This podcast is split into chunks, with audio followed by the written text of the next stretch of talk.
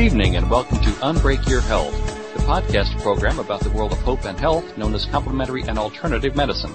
I'm Alan Smith in Plano, Texas, author of Unbreak Your Health, the complete guide to complementary and alternative therapies. And tonight our topic is environmental medicine, and our guest is Dr. Amy Dean, board member of the American Academy of Environmental Medicine and chairman of its Public Relations Committee. Dr. Dean got her bachelor's degree from the University of Michigan and her Doctor of Osteopathic Medicine degree from the Kirksville College of Osteopathic Medicine, which as listeners to this show know, it is now AT Still University. She is board certified in both internal medicine and holistic medicine. The organization has actually been around since 1965, so environmentally based health issues really aren't anything brand new, are they? Environmental medicine has always been an issue, whether physicians and healers have recognized it or not. It seems with the development and production of many pesticides and petrochemicals since the, the 1940s that with the pollution levels today, more and more people are being affected by their environment. And AAEM strives to kind of find these underlying causes of disease and try to, at least best they can, find answers and treatments for those. What is environmental medicine? You know, environmental medicine actually is to some degree kind of founded in traditional medicine in that a lot of our members are board certified in family medicine or surgery. But in addition to that traditional training, we as environmental physicians try to find the underlying causes of disease. So instead of treating symptoms, we actually look for different causes that may be foods that we're eating or air that we're breathing. It could be things in our home if we get our home pesticided every month and just kind of try to sort out these little details to see how they're affecting our health. So in traditional medicine, there might be a patient who's having problems with their bowels and a skin rash and asthma. And in traditional medicine, they would see a gastroenterologist, a lung doctor, and a dermatologist for all these different symptoms. But an environmental physician might find that it's an actually a mold allergy that's causing all three of these things. And by eliminating the trigger, actually is able to create health in the patient and resolve all of these symptoms. So environmental medicine is really a holistic approach to treating the individual, isn't it?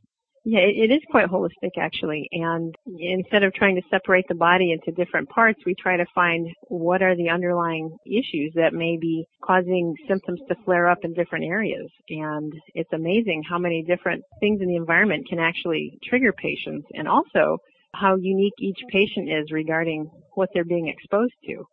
It's really important to take an environmental history and understand what the patient's being exposed to so you can try to find ways to remove these things from their environment or at least minimize the effect on their health.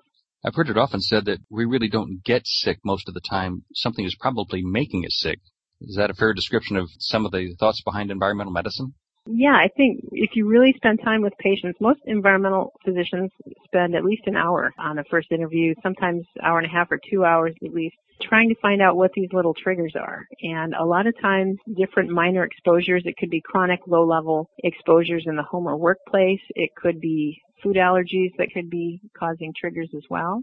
In addition to that, it can be mold exposure. A lot of patients have trouble with inhalant allergies and even things that we sometimes overlook like nutritional imbalances and hormone imbalances that can also kind of all tie in and create this total load on a patient which affects their health. What is the body's total stress load?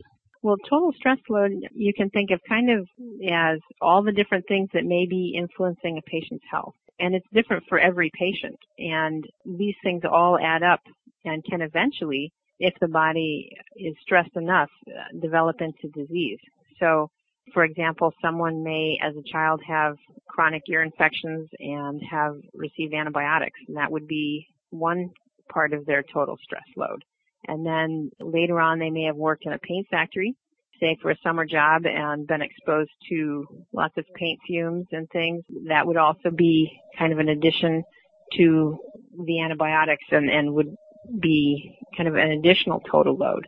And then if they happen to move to an area that's really industrial and are breathing a lot of pollutants in, that again would be another addition to their total load. And usually the body can balance pretty well most of the time. So patients can go for sometimes years with kind of chronic low level exposures or food allergies and really not notice anything until kind of the breaking point. and usually there may be some kind of final straw that kind of overwhelms the system and that's when you start to de- see disease, uh, even though things may have been kind of progressing in that direction for years. What types of diseases and illnesses are most commonly involved with the environment? You know, I think a lot of people think of allergies and asthma often as being involved, and that certainly is the case. There are some other diseases that we're starting to see some pretty significant links with environmental pollution like heart disease. In fact, a study came out not too long ago that showed uh, visits to the emergency room for heart attacks increased proportionally to air pollution. So we're starting to see that link to cardiac disease also, there have been studies published that Parkinson's and Lou Gehrig's disease have their roots in different types of chemical exposures and pesticide exposures. And breast cancer also is an area that we're finding is influenced by chemicals in the environment that are estrogen mimickers. And these are chemicals that can actually mimic estrogen and bind to the estrogen receptors in the body and create abnormal cell growth. So these are things like plastics like plastic water bottles. These are common household cleaners and things that we use in our lives every day, personal care products. And uh, starting to see the connection between those low-level estrogen-mimicking chemicals resulting in breast cancer and prostate cancer this is actually an area where people can really beneficially impact the chances of staying healthy because by just removing those things from their environment and moving toward more plant-based cleaners and plant-based products, they can at least decrease their risk for having some of these diseases. What kind of treatments and therapies do you use in environmental medicine? Well, we do have some things that are unique to environmental medicine, and then we also do some other treatments that other holistic practitioners use also. One thing that we really have found to be very effective with patients is avoidance. So many of the patients that come to see us in their homes, they're using air fresheners and different types of toxic solvents, you know, for cleaning purposes and lots of different scented products. And by just removing those things from the home, we can decrease our total load, decrease our exposure to these things, and it actually takes the stress off the body and the body can start to heal. So we really do stress what we call environmental controls or avoidance and have found that even in patients who aren't chemically sensitive, patients who have fibromyalgia, patients with chronic fatigue, different types of depression or anxiety can also respond to and benefit from environmental controls. And then in addition to that, we also do certain types of testing for sensitivities to foods and chemicals and pollens, molds, and biological inhalants. And these tests are done under the tongue or in the skin. And some of them are blood work and we can actually tell that a person has an allergy to something and then we can also use that information to make a dilution of the allergen to treat the patient. So for example, say a child has attention deficit disorder and you can actually put an extract of, say, strawberry under their tongue, and if they're sensitive to it and it's tied in with their ADD, it will actually cause those same symptoms, and then we can use a different dilution to turn the symptoms off. So some of these techniques called provocation neutralization or serial endpoint titration are techniques that we have found very effective for a lot of different diseases and have really benefited patients. And we also do detoxification in our patients to reduce the total load. And many of our physicians use heat depuration or sauna to actually pull the toxins out of the body. And by decreasing the pollutant load, there have been a lot of studies that have shown we actually are able to improve organ function. So cardiac function will improve, neurological functions can improve. A lot of patients find that they're able to actually work and be functional again. And uh, every one of these therapies in environmental medicine is always tailored to the patient.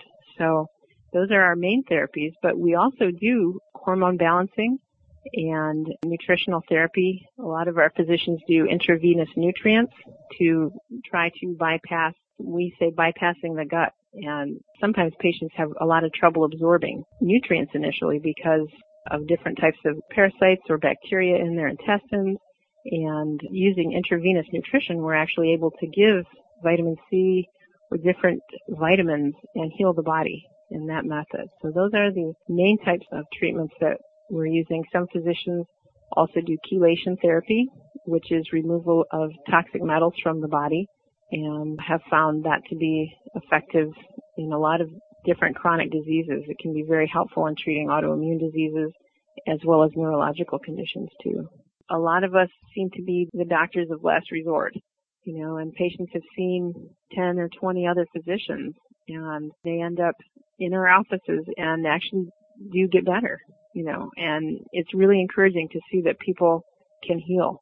But sometimes it really does take that detective work that the environmental physician is trained to do to kind of sort out what really is going on with the patient. And you really have to spend time talking with patients and understanding what they've been through to know kind of how to approach what diagnostic tests to use and even what treatments to use.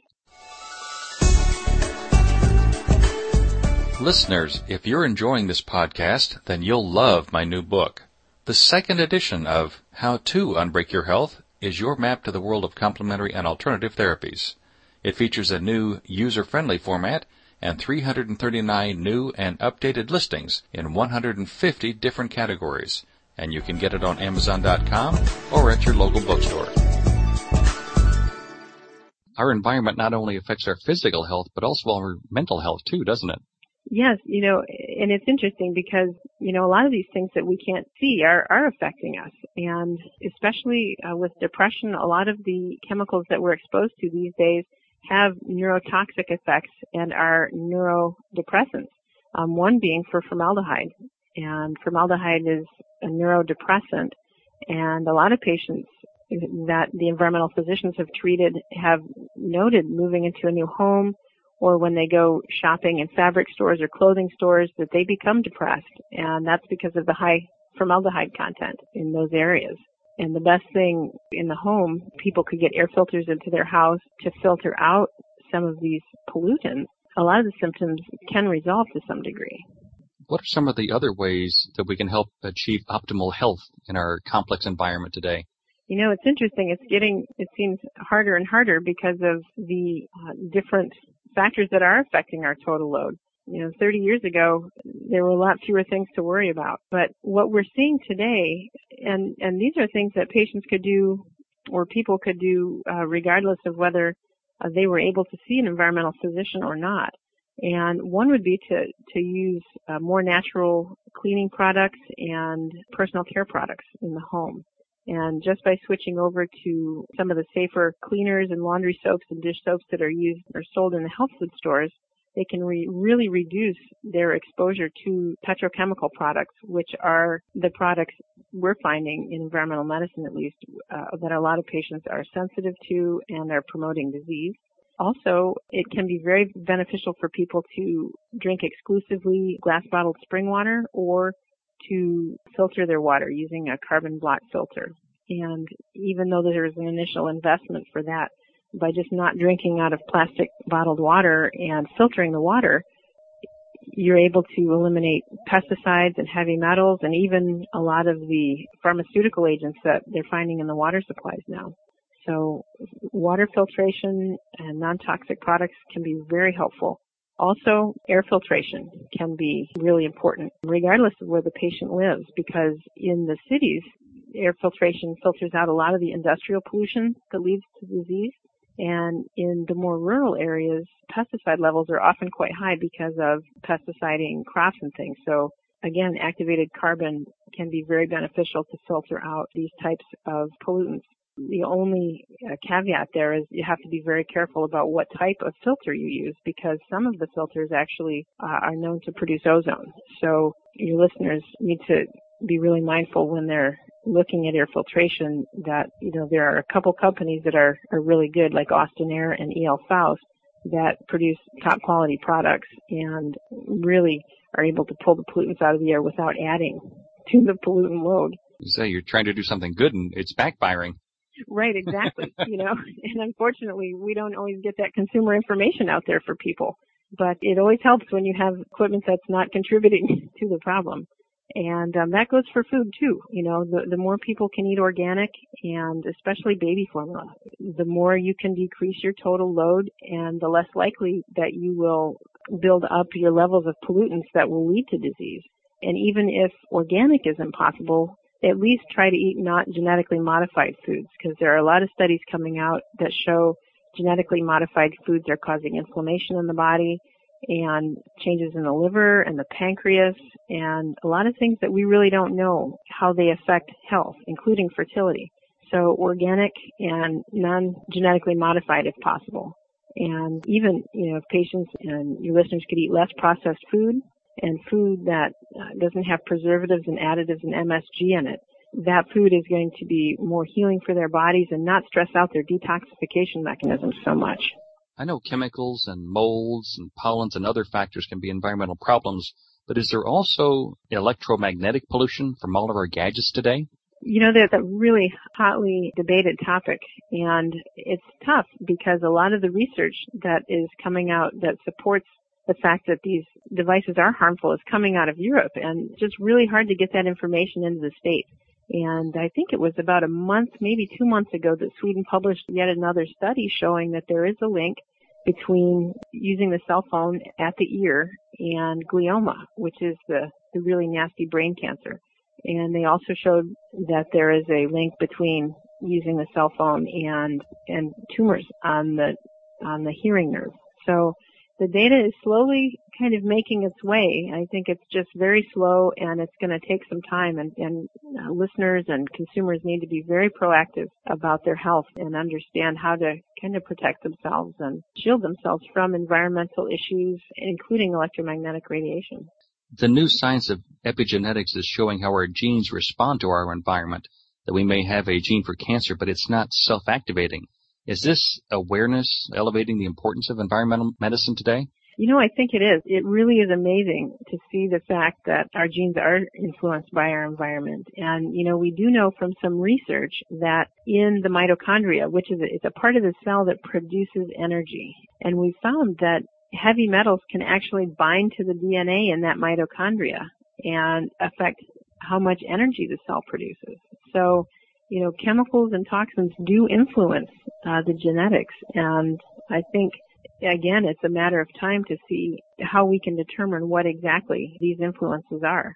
And more specifically, with genetically modified foods, what they're finding in animals is that the animals that eat genetically modified foods, their genes are upregulated or turned on and they're also downregulated and turned off in areas of insulin production and cell division and carbohydrate metabolism. So definitely genes are influenced by the environment and I think more research is needed to see the extent of it. So what's the best way for someone to find a doctor experienced in environmental medicine? Probably the best way is to check in the website for AAEM, which is aaemonline.org. And there you'll find a little search category. And if you click on your state, it will bring up all the physicians who are members of the academy, some of who are board certified, so they'll be able to kind of sort out what would be maybe a good fit for them. So what are the FDA and OSHA doing to protect our health today? Wow, definitely a loaded question.